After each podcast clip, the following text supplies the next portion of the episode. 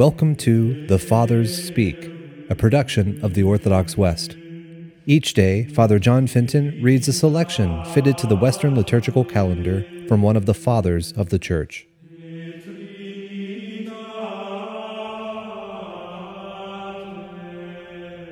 As we this day commemorate our Father among the Saints, Raphael of Brooklyn, let us listen to a portion of a sermon by St. Eusebius Vercelli. It is vain to try to add to the praises of our blessed Father Raphael, whose festival we celebrate today. Indeed, the grace of his virtue should be declared in deeds rather than expounded in words. Scripture says, A wise son maketh a glad father. And how glorious a father will he be, who rejoices in the wisdom and devotion of so many sons! For in Christ Jesus he hath begotten us through the gospel. Whatsoever may be found in this holy people of virtue and of grace, all these pure rivulets flow from him as from a clear fountain.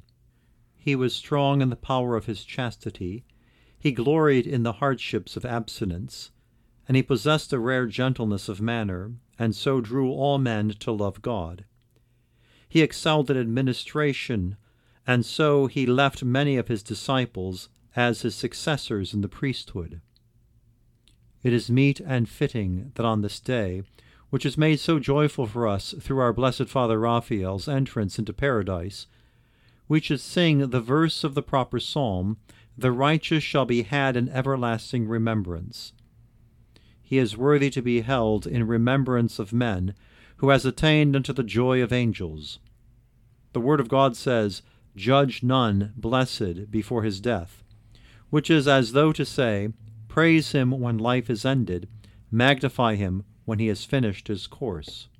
There are two reasons why it is better to praise a man after his departure rather than while he is still living. As you praise the merits of his excellence and sanctity after his death, you will neither be influenced by flattery in praising him, nor will he who is praised be tempted to pride.